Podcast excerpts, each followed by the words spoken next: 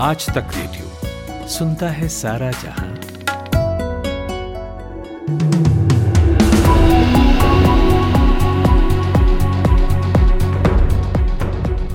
मेरा नाम सूरज कुमार है और आप 10 बजे का पाँच मिनट सुन रहे हैं। राजस्थान के उदयपुर में कांग्रेस आज से तीन दिन तक चिंतन शिविर का आयोजन करेगी। शिविर में 400 से ज़्यादा शीर्ष नेता, पदाधिकारी और राष्ट्रीय सदस्य एकजुट होंगे। बताया जा रहा है कि कांग्रेस के चिंतन शिविर में कई मुद्दों पर मंथन होगा। 2024 में होने वाले लोकसभा चुनावों के लिए कांग्रेस अपनी रणनीति पर फोकस करेगी। साथ ही पार्टी के नेता और कार्यकर्ता राहुल गांधी को कांग्रेस अध्यक्ष बनाए जाने की मांग रख सकते हैं। नेशनल इन्वेस्टिगेशन एजेंसी ने मुंबई से दाऊद गिरोह के दो लोगों को गिरफ़्तार किया है। इसमें उनसठ साल का आरिफ शेख और इक्यावन साल का शकील शेख उर्फ़ छोटा शकील शामिल है। दोनों पर डी कंपनी के लिए फाइनेंस करने का आरोप है। ये आतंकी गतिविधियों के लिए पैसों का इंतज़ाम करते थे। पुलिस हिरासत की मांग के लिए दोनों संदिग्धों को आज एनआईए की विशेष अदालत में पेश किया जाएगा। भारत अगले हफ़्ते संघाई सहयोग संगठन की एंटी टेरर बॉडी आरएटीएस यानी रीजनल एंटी टेररिस्ट स्ट्रक्चर की बैठक की मेजबानी करने जा रहा है। यह बैठक 16 से 19 मई के बीच नई दिल्ली में होगी। जिसमें पाकिस्तान भी शामिल होने जा रहा है। रिपोर्ट्स के मुताबिक तीन सदस्यीय पाकिस्तानी प्रतिनिधि मंडल दिल्ली की बैठक में भाग लेगा। बता दें, आरएटीएस का मुख्य मकसद क्षेत्र में आतंकवाद, उग्रवाद और अलगाववाद का मुकाबला करना है। उत्तराखंड के उत्तर काशी में गुरुवार शुक्रवार की रात मेनरी डैम के पास बाढ़ आ गई। इलाके में नदी का जलस्तर बढ़ जाने से एक टापू पर कुछ लोग फंस गए, जिन्हें निकालने के लिए मौके पर पहुँची एसडीआरएफ की टीम ने रेस्क्यू ऑपरेशन चलाया।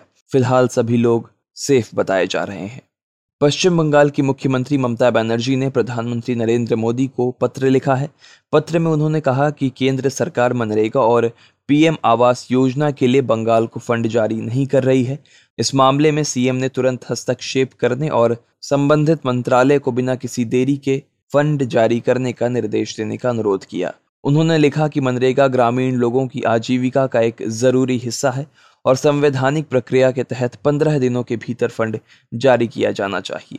कांग्रेस नेता के वी थॉमस को कांग्रेस पार्टी की प्राइम मेंबरशिप से हटा दिया गया है। केरल प्रदेश कांग्रेस कमेटी के अध्यक्ष सुधाकरण ने इस बात की जानकारी दी। उन्होंने कहा कि थॉमस पार्टी विरोधी गतिविधियों में शामिल थे और इसके बाद ही कांग्रेस आला कमान ने उन्हें पार्टी से हटाने का फैसला किया। थॉमस ने कोची में उपचुनाव के संबंध में 12 मई को आयोजित एक बैठक में माकपा नेता और केरल के मुख्यमंत्री पिनराई विजयन के साथ मंच साझा किया, जिसके कुछ घंटे बाद कांग्रेस ने उनके खिलाफ यह कार्रवाई की। ट्विटर के सीईओ पराग अग्रवाल ने दो बड़े एग्जीक्यूटिव को कंपनी से बाहर निकाल दिया है। एक कंज्यूमर प्रोडक्ट के जनरल मैनेजर हैं और दूसरे और दूसरे रेवेन्यू के जनरल मैनेजर कंपनी से निकाले जाने वाले दोनों कंपनी के साथ पिछले सात साल से जुड़े हैं। उन्होंने ट्वीट करके कहा कि. उन्होंने ट्वीट करके कहा कि पराग अग्रवाल ने उन्हें कंपनी छोड़ने के लिए कहा, क्योंकि वे टीम को अलग दिशा में ले जाना चाहते हैं।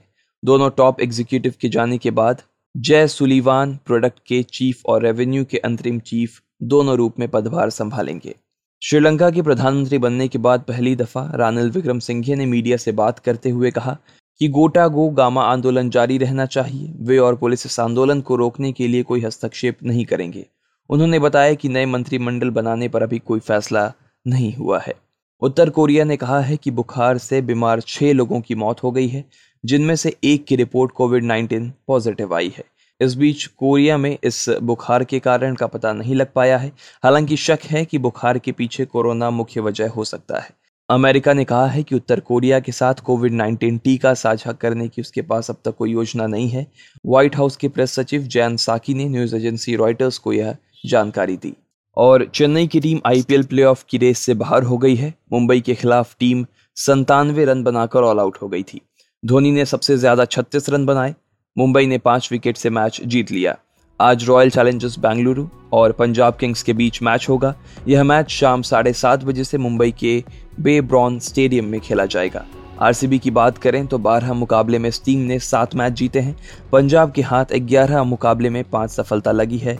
दोनों ही टीमें प्लेऑफ की दौड़ में बनी हुई हैं। तो ये थी सुबह दस बजे तक की बड़ी खबरें। हम एक बजे और शाम चार बजे आपसे फिर मुलाकात करते हैं। आप सुन रहे हैं आज तक रेडियो।